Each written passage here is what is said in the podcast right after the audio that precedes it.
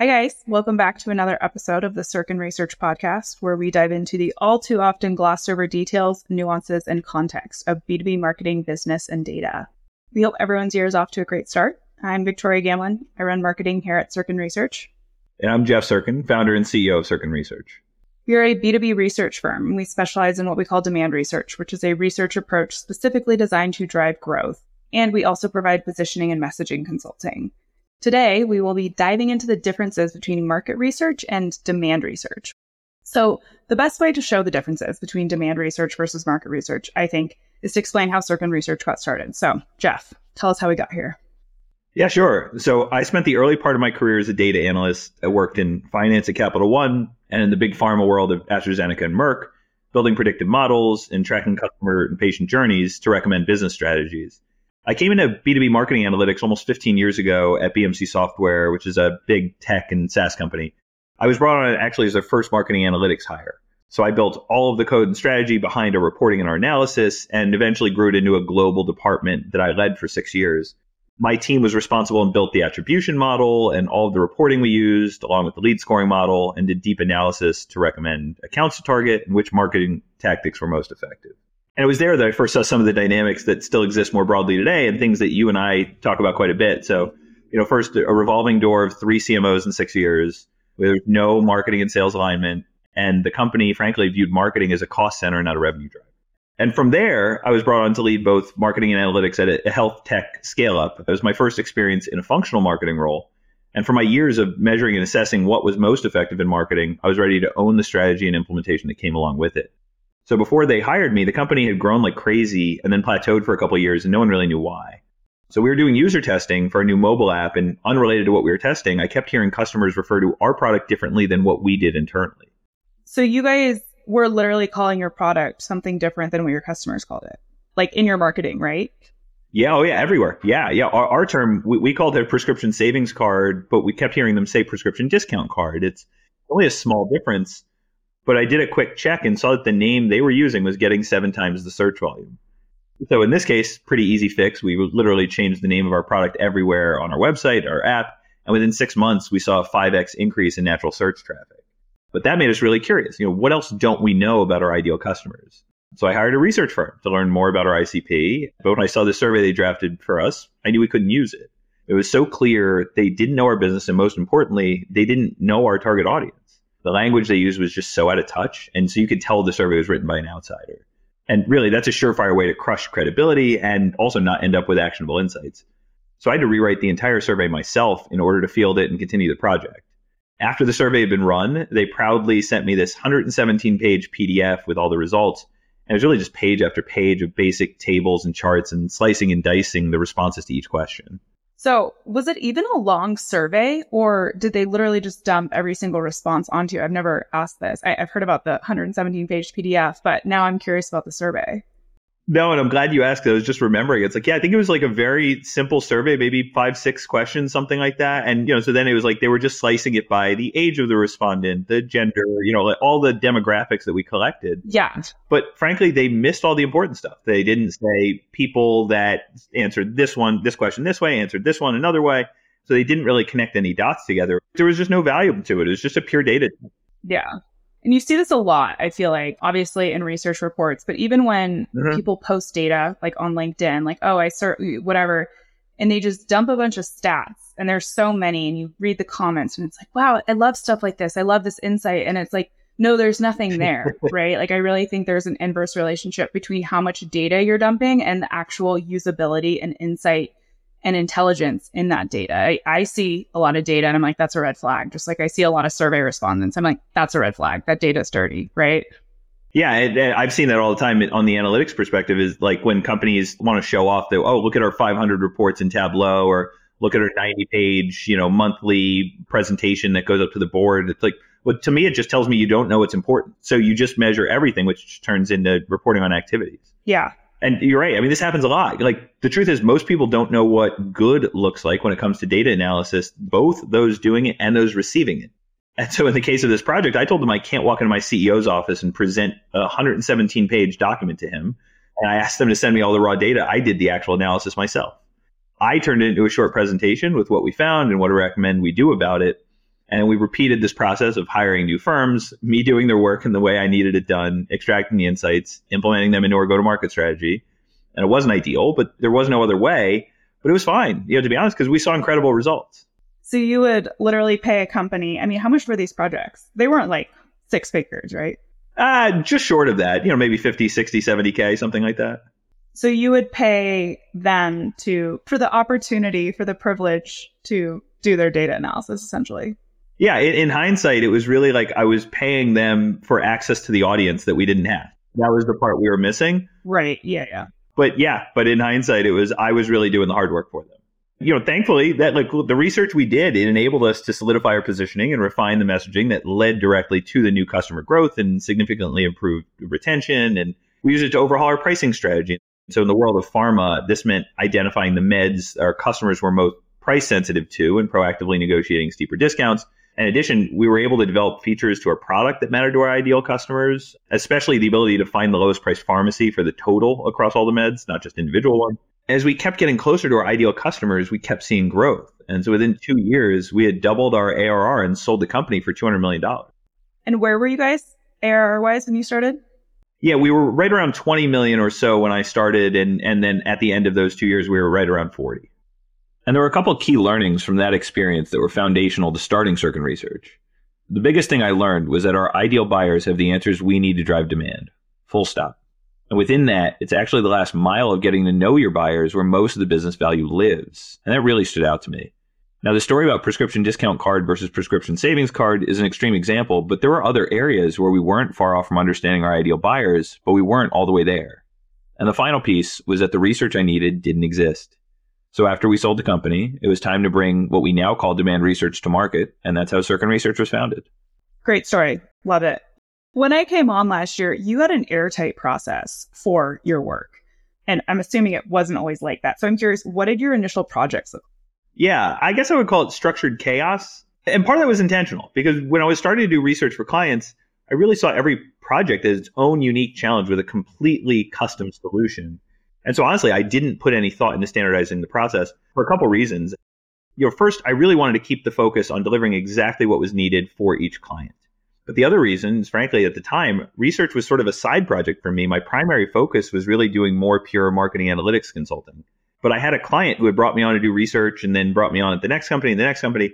And he was telling me how much the work had impacted each of the companies he had been at and literally kept telling me, this is the company. And so at that point, now I had had enough experience of doing enough projects and it was like, oh, now I'm starting to see some of the themes and patterns and, and being able to turn that into a process and being able to standardize the approach, but while still allowing for those outputs to be different depending on the client's need. Right. And it is such a balance. I noticed this with my positioning and messaging work and then also copywriting, you know, these very highly taxing cognitive activities that do provide a lot of value, but they are, there's no way around it. There's no way to standardize them. There is no template, but at the same time, there has to be some sort of process. And yeah, and that takes time to learn. I think a lot of companies, a lot of businesses jump the gun with trying to operationalize and they don't allow for that period of just like a lot of it is wheel spinning, but you don't know that until you look backwards. Yeah. You know, it's so easy to look at your nice, clean process now, but yeah. So I would just encourage any anyone who has a services based business, like you can't rush the process of having a process. And then once you do have a process, it's a constant refining, right? But I do think that is something people don't respect that there is just this awkward period where you feel like you look back and you're like, I cannot believe I did that by hand, or I cannot believe I took that much time to do it. But it is really, really necessary, I think. Couldn't agree. Yeah, couldn't agree more. And so, what were you calling it at this point? Because the name demand research, which you came up with, by the way, not me, that you didn't have that yet. So what were you calling like what you did? Yeah, initially I didn't know what else to call it. So I just called it market research. But then I would go so quickly, almost in the same sentence, and jump in and give all the caveats for why it's so different than what you'd get from another vendor in the space. And so Right. All the, the justifications no one asked for. Yeah, right. Right. And and you know, after some time doing this, like I felt like I was working like way too hard telling people more about what I wasn't as opposed to what I was. And as part of that Two, I came to the conclusion that B2B marketers just aren't interested in buying research. The truth, I saw the challenges they were facing. You know, content's not resonating, and, and bigger picture, they're just having issues driving sustainable demand. And I knew that research and deeply understanding their ICP was the solution, but they didn't. And so in the next iteration of our marketing, I didn't want to use the re- word research at all. So instead, we just focused on that we help to drive growth and we removed the guesswork for B2B marketers. And the truth is, business was going great. You know, clients kept coming back and referring us to others. But even through that, I was sort of seeing through and saying, like, recognizing the fact that we hadn't been able to attract and convert leads who didn't come through a warm introduction. So, in a meta way, despite the fact that our research helps clients build the foundation of their positioning and messaging, we needed the same for our own marketing. And so that's what led me to bring you on. So I've been here just over a year. And like I said, to be clear, Jeff came up with the name Demand Research. okay. He's coming for my job. But yeah, and we, we've made some, I I've made some mistakes with our messaging. I actually do want to talk about one of them in particular in another episode because I do think it's a really good teachable moment. But there is one thing I do think we got right, and you touched on it, was this idea that nobody wants to do research. Way I say this, research is the vegetables of marketing. And we know that. And I think a lot of research companies don't, and particularly a lot of research companies that researchers themselves, there's a lot of freelance qualitative researchers who struggle to get their business off the ground because nobody actually they want to buy the result, right? But nobody actually wants to buy research. And it is really interesting to see this idea that guessing at what's working is not keeping marketers up at night, right? Like removing the guesswork is not for most compelling messaging because it's such an inherent part of the job in B2B marketing. This idea of guessing, it's so normalized to not know what you're doing. And you're like, I don't know if it's resonating. I don't know if our content, I don't know if people like our content. Like, because it's not built from ICP Insight for a variety of reasons, which gone over that in other episodes, but it doesn't occur to them that it's literally just guessing, right?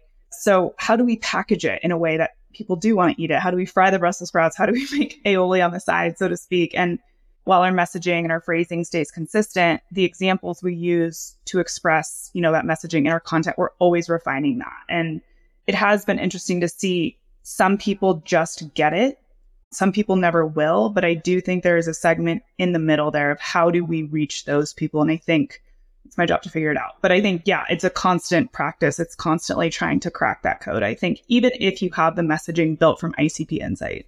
Yeah, and I want to touch on something you said about the normalization of the guesswork, frankly, marketing. And it's, you know, sort of as I was telling the story about the research firms I'd hired, I'd normalized for myself the fact that this is just what the experience of hiring research firms is it never dawned on me that there was or could be a, another way to it. It was just, you know, but to me, I wouldn't have said that that was a problem for me. I would say, no, great, we're, we're getting results. Who cares? Yeah, who cares that we're paying multiple tens figures, whatever, dozens of thousands of dollars. It, it's so, this struggle is so normalized and it's actually a big topic I do want to do an episode on of all the things that are common but not normal that are actually killing your marketing. And it's a lot of mindset stuff. Okay, great. Now let's zoom out on this concept of research as it relates to B2B so B2B research, as we know it, call it market research. That's what we're calling it for the episode, to be clear. It was never designed to drive demand. In other words, it was never designed to drive an ROI. So it never has. And I don't think people realize that. I think it sounds obvious or maybe not. Maybe some people are up in arms of what do you mean? Of course it does. Of course, I just got handed this $100,000, 170 page PDF. How can you tell me there's no ROI on this? But for the most part, there's not. And it's really important to understand that. So, Jeff, what would you say it was designed for? Slash follow up question How did this idea of market research come to be as it relates to B2B SaaS? So, I think there's really two fundamentally different ways that to go about it. And so, the first is that big companies like Gartner and Forrester, you know, they'll proactively go and cover the trends across all these product categories and industries. And so what they do, it's really broad in scope, and then they charge you for access to their research, for constant access as they keep publishing new stuff. And so this is where they'll come out with things and say something like, you know, financial services companies are projected to spend 14.2% more on data storage solutions in 2024. This shines a light on potential growth opportunities for you as a company if you're a data storage solution in this case, but it doesn't help you achieve them. Right. It gets you 20% of the way there. And that is a starting point that you need. You need this starting point. So to be clear, when I say it does not drive an ROI, I mean as it relates to driving demand with your ideal buyer. That is not to say market research is worthless. I want to make that distinction. Um, and we'll go over when market research is appropriate. But I just want to make that clarification where it does serve a purpose. That first 20% to understand, okay, where do we even start is what market research gets you. Yeah, absolutely. To that point, it's like knowing whether which industries are more likely to spend more on your technology. Great, right? That is that is a starting point. It absolutely is but it doesn't help marketers get closer to understanding what matters most to their ideal buyers specifically. So the business model with the the big market research firms makes sense. They, they want to do research once and then sell it as much as possible. So to everybody in that industry, everybody in that category that it may relate to. So that's the big side of things. On the other side of the coin, specifically the business model, they're mostly smaller companies that'll do custom projects. And so these are the ones that I had hired in my past and ended up redoing their work for them. And so this approach makes more sense in theory, uh, but there's a lot of things you need to be able to do well for it to be effective. So you need to be able to really inhabit the world of the ideal customers of your clients. You have to be good with survey design. You have to know how to access the right audience of respondents. You need to be great at data analysis and you need to be able to extract those insights in a way and help your clients see how it'll impact their business. The only way to do all of this is to fully understand the business context of your clients, along with having the expertise and data and being able to translate across those domains seamlessly. So, in this idea of inhabiting the world of your ICP, if your survey does not speak the same language as the people taking it, the data you get will be completely irrelevant. It will not reflect their actual inner world. So we call this the research before the research. And what this looks like is in addition to using our clients' assumptions as hypotheses to test, right? We let the data decide if, you know, their CEO thinks something, their CMO thinks something, another team thinks something else. Great. We throw it all in there. But in order to make an effective survey, we also have to research the industry and we also interview current customers because as we heard from Jeff, sometimes you don't even actually have the same language as your customers. And so it really is making your, I call it in copywriting, make yourself a local, but you must speak the language of the respondents to have the most accurate data. Yeah, in my six years running Sirkin Research, I've certainly come to see these challenges. It's not a business model that scales very well you know, mainly because the skills are hard to come by and not that easily transferable. I'm always looking for ways to scale, of course, but just never at the expense of what our clients need to deeply understand their ideal customers and drive demand. Yeah, there's two sides to scaling, and this is what messes a lot of services based businesses up. So every time you scale your customers or your clients, you need to scale your labor. And every time you scale your labor, you increase liability of something going wrong because you are no longer in control. And particularly, you see this a lot with marketing agencies where the cost of that increased liability, it is not matched by an increase in profits typically. But this idea of saying it's a bad business because it can't scale, right? I'm sure a lot of people would look at our business and be like, wow, that's bad because it can't scale, right? But no, a bad business would be thinking it could, not that it can't. There's nothing wrong with profitable businesses that don't scale past a certain point. So yeah, that's kind of for anyone who's like chasing this idea of scaling. If you're doing fine, like don't fix something that's not broken. Yeah, couldn't agree more. You know, it's about right sizing, right? It's not necessarily that the answer is always to just keep going bigger and bigger. All right, so that was market research, but how does that differ from demand research, what we do here at Sirkin Research? So there are six key differences, and three of them are the three pillars of demand research. So we'll start with those three. Okay, so the first difference is the scope of the research. What do we mean by scope? Literally just the questions on the survey. Yeah. So with market research, you know, the questions are broad based, cover a wide variety of topics. You know, a lot of them are based on projections. It may be how much their budget's going to change or what tools they're looking to spend money on this year. But with demand research, our surveys are product specific. So the questions are specific to the scope of what our client's product does and the challenges that they solve for. Because in order to produce insights from your research that would drive demand and in turn provide an ROI, the data must connect back to our client's solution. So it really is a Venn diagram of their solution and the pain points and priorities of your ICP. It's Finding the overlap. That's how you make your marketing, positioning, and messaging as effective as possible. And so the only way to do that is for the questions in your survey to address only the issues that your product solves for. Anything outside of that is irrelevant. You know, the common mistake with market research is that it's just too broad. And when that's the case, the insights can't lead back to how your product can help. Yeah, and you see this a lot in research reports, you know, the ones that read as a giant ad with a bunch of disconnected stats and a lot of graphic design. Because the company went too broad with their survey, they then have to inject bias into their research, cherry pick stats, and have to resort to being super heavy handed about why their product is so great because there's no other way. There's no connection back to their solution except to take a like giant U turn there. And none of those things will drive demand. Yeah, and, and to what you said on bias, like when your research really is the overlap of what matters to your ICP and what your solution does, you don't need to have a preference. You don't need to have the bias. So whatever shows up as the number one pain point, great. All roads lead back to you. But crafting those survey questions in a way that leads to that unbiased data while also remaining relevant to what you do, it's both an art and a science. And we're going to do an episode on that on the four main things we do to craft surveys to lead to those relevant insights in the future. The second difference between market research and demand research is the survey audience. Yeah. So within market research, the survey audience is an entire industry, and it might be manufacturing, telecom, or fintech, but it's all these individuals, even if they wouldn't qualify as a buyer for your specific product. But with demand research, the participants of the research are only our clients' ideal customers. So if they wouldn't buy your product, they shouldn't be taking your survey.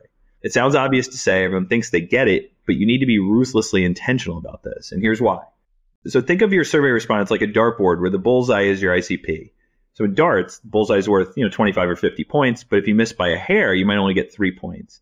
And that's really how big the difference is when you're off by just a little bit. And so straying just a little bit away from your ICP makes a huge difference in the quality of your insights. And just because what you think of as really one contiguous audience is really a bunch of different segments that all converge in the middle.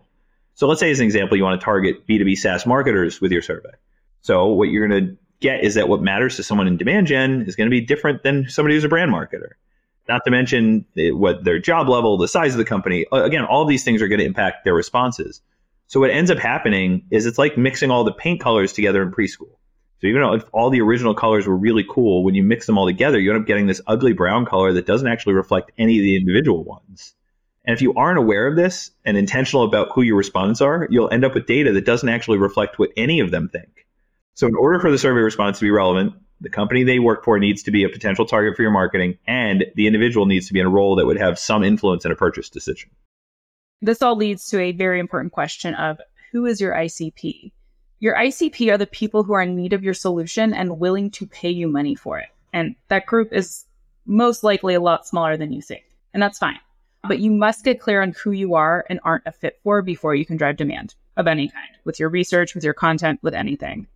And we actually do help solve for that here, helping you get clear on who your ICP is. So as long as you have some semblance of an idea for who it might be, we'll intentionally source a statistically significant sample from each potential group.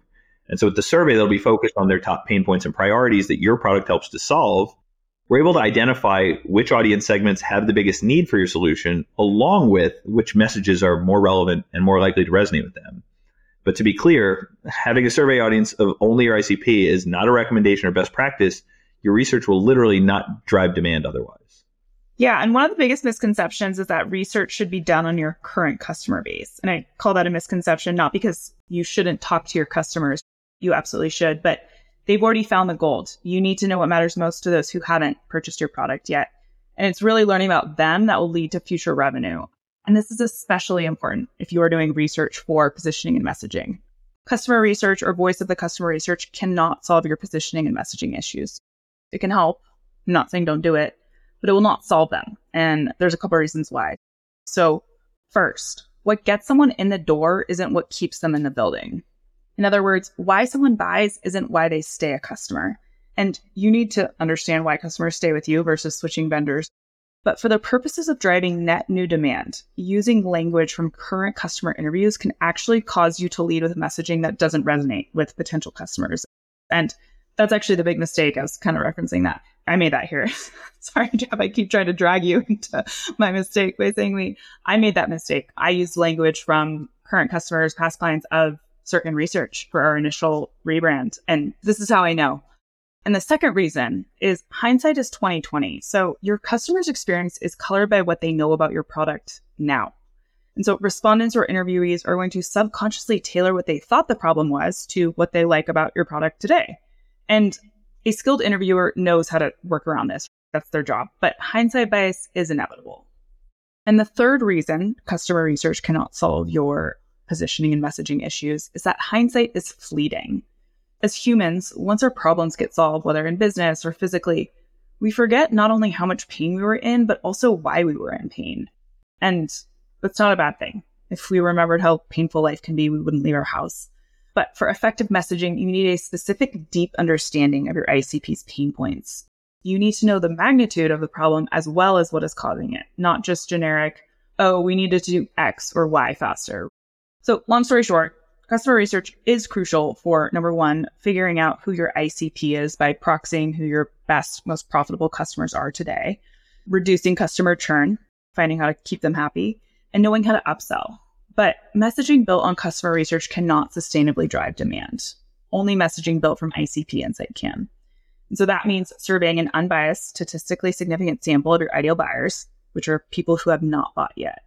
And there's a lot more nuance here about how to account for multiple personas, audience segments, how many responses you need, and how to execute all of this. But we'll cover that in a future ICP episode. But the foundational element is ensuring that every respondent is squarely in your ICP for your research. Agreed. All right. The third difference between market research and demand research, and the third core pillar of demand research, is the analysis layer. Yeah, my favorite one. So market research comes back to those two different approaches and business models. The big company market research is severely impacted by the scope. Again, you know, the analysis is about which technologies that industry is looking to invest more in, you know, maybe in 2024, but that's not directly actionable. And with the smaller companies and custom projects, there's a major skill gap. So in order to do effective analysis, you need to have a full grasp on the business context of the data along with the deep analytical skills. You really need to live in both worlds and most of these companies don't live in either. As I mentioned in my experience from hiring research firms in the past, data alone doesn't move the needle. You need actionable insights. And the term actionable insights has become a buzzword itself, so I want to define it clearly. Actionable insights are the relationships between multiple data points with context applied that are connected to a business outcome. This is one of the most difficult skills because you need to live in both those worlds of business and data. You need to know what the data represents, what it means to your company in the functional perspective, and you also need to know how to connect those dots, identify patterns, and in addition to an advanced level of stats. But it's an iterative process of following threads, and with every answer, it brings up three new questions. You have to go answer those. And it's exactly why so many companies fail at this. You know, so typically, data analysis starts with a marketer asking an analyst a specific question. The analyst then goes and pulls some data, answers the question exactly as it was asked. But it wasn't a big aha the marketer was looking for, and now they're stuck. The marketer doesn't know enough about the data to know what the next right question is to ask, to keep pulling on that thread, and the analyst doesn't know enough about the business to suggest what comes next either. So both of them are frustrated. The marketer thinks they don't get enough insight from their analytics team, and the analyst wants to do more advanced work, but is only getting asked for simple data pulls and reports. And they're both right. Yeah. And I feel like, you know, this beef between marketing and sales is very well publicized, but there's a very real one between marketing and analytics. It's much more under the radar, but it has a huge negative impact on businesses. And this really doesn't get talked about as much as it should. But, you know, as Jeff just explained, it's really ships in the night. So I think people aren't even aware, but sales versus marketing, that's just a byproduct of not knowing what matters most to your ideal buyer. But marketers versus analysts, that's an actual problem. That's a root cause problem. Yeah. And for us, fortunately, it's our secret sauce as a company. And the reason we do it so well is because we live simultaneously in those worlds of business and data. And so this eliminates the need for the back and forth between analyst and marketer because we are both of those people. All right. The fourth difference between market research and demand research are the objectives. So with market research, the objective is to understand the trends impacting a particular industry or ideal buyer persona and to identify those potential growth opportunities for your business. But again, that won't give you insight into how to capitalize on the opportunity, and especially not in a way that's geared to your specific solution and ideal buyer. With demand research, the objective is to deeply understand your ICP, to develop a foolproof foundation for your go to market and content strategies. And each project is tailored to the specific needs of your business. So we begin with the end in mind by identifying the specific outputs we want to work towards. And this allows us to develop the survey knowing exactly what we'll be feeding into. And your go to market strategy won't be effective unless you have alignment across the teams within your go to market function. So we include representation from across marketing, sales, product, and customer success for each of our projects. We actually refer to our kickoff meetings as organizational therapy because as we source hypotheses from across your company, we often see these subtle differences in how teams have slightly different perspectives on who your ideal customer is and what matters most to them. And we have outlined our process for that and we'll link to it on the show notes so you can run this meeting on your own company. Yeah, and our work is rooted in the scientific method, so it's rigorously testing hypotheses through our research. This allows your internal team to recognize those differences and then for us to allow your ideal buyers to be the voice that matters most. And when we've extracted the insights from the survey response data, it enables your go to market function to now align around what matters most to your ICP and then provide a consistent positioning and messaging to your target customers through the entirety of the buyer's journey. Okay. The fifth difference between market research and demand research the speed of the project? Yeah, pretty straightforward. So with market research, if you hire Gartner or Forrester to do a custom project for you, and they will, it'll take six to nine months. And so by the time you have the insights, they're already out of date. And then back to the smaller companies, you work with them, it'll be quick, but it's also because back to what we talked about, everything is so templated. And so as a result, it actually doesn't provide as much value to the end customer. Whereas with demand research, our process takes six weeks from kickoff meeting to the delivery of the final insights. That's it.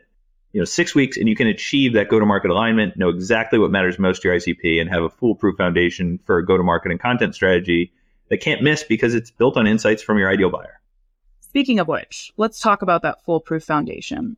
So the sixth difference between market research and demand research is the output. Yeah, again, this comes back to the scope. So, market research, you get the data that shows you the industries that are projecting to spend more money in your product category, but there's no insight in anything to act on in terms of your marketing and sales.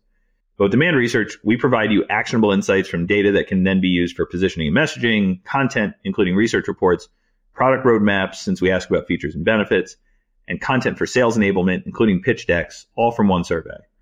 So we don't just dump the data on you. We extract the key themes and narratives that emerge from the research, along with why it matters and recommendations for how you can take action. And then we also consult on positioning and messaging now. So with that, we provide a positioning and messaging foundation document, which includes the relevant outputs of the research that impacts your messaging. And this document will allow you to, number one, get everyone on the same page. It's key. Number two, create brand guidelines and brand voice guidelines. And three, start writing copy. So this document is super beneficial for any marketers who own positioning and messaging. So it's particularly beneficial for product marketers. And part of all that is point of view or POV recommendations. A compelling point of view is a prerequisite to effective positioning because it's what allows for long term differentiation. So we provide recommendations for where we see fitting in the market with that. Okay. So those are the six key differences scope, survey audience, analysis layer, objective, speed, and output. Now, those first three are the three core pillars of demand research.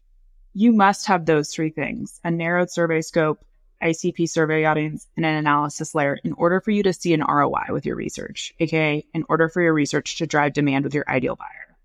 The narrowed survey scope allows the data to connect back to your solution. The ICP survey audience ensures the insights are relevant. And the analysis layer provides the actionable insights. Otherwise, it's just data that you can't do anything with. All right. So, all that being said, what's the value of market research? And there's a lot. So, we didn't mention this earlier, but one of the original purposes of the big guys like Forrester and Gartner was to help people make decisions when it came to tech. And part of that market research, including the analysis of all the various products and creating those product categories for the thousands and thousands of tech products on the market. And this is really helpful because buying software takes a lot of research. The people who buy tech are not professional buyers. They're CFOs, heads of marketing, IT directors, etc. So the notions of the product categories, plus having an independent third party to analyze the strengths and weaknesses of the products, is a great resource for buyers to give them a starting point. Now, the other part of market research, which we've been discussing, is that's very useful for proving growth opportunities. So if you're looking to acquire a company, create a new product for an existing company, or if you're looking for stats for an investor deck, if you're trying to raise money and prove certain areas that are trending in a certain way, market research is what you need. You need that broad industry knowledge and trends of where the market's going to inform those decisions. So market research is appropriate if you want to explore and prove growth opportunities in a particular industry or product category. Yeah, and I do not believe market research should be used to figure out if you should start a company. To start a company, it needs to go number one, identify the problem that people are willing to pay money to solve first, and then you create the solution. The solution should only be created from a deep understanding of the problem and then a deep understanding of the audience, aka the ideal buyer. But the way market research is used in many cases for startups is solution first. Then let's find our audience. Then, oh, wait, do we even solve a problem people want to pay money to solve? And it doesn't go very well for most companies. But as for driving demand, for driving growth versus just proving growth opportunities, market research will never be able to do that. And we can say that with complete confidence because the survey scope is way too broad to connect back to your solution, and the survey audience extends beyond people who would actually buy your product. Because to drive profitable and sustainable growth, you need to know what matters most to your ideal buyer. And the reality is, no other industry normalizes not knowing your buyers like B2B SaaS. Too much money from Daddy VC meant they not only didn't have to get to know them, they literally didn't even have to have them. And this is why B2B marketing feels broken. It's not. It was built this way. I couldn't agree more. And I really have no notes, no notes to add, as they say. I think with that, I think it's a perfect place for us to end here. So thanks everybody for joining us. If you want to know more about demand research or our positioning and messaging consulting, we'll link to both webinars below. And if you have any questions, you can find either or both of us on LinkedIn. Thanks for checking us out, and we'll see you next time. Thanks, guys.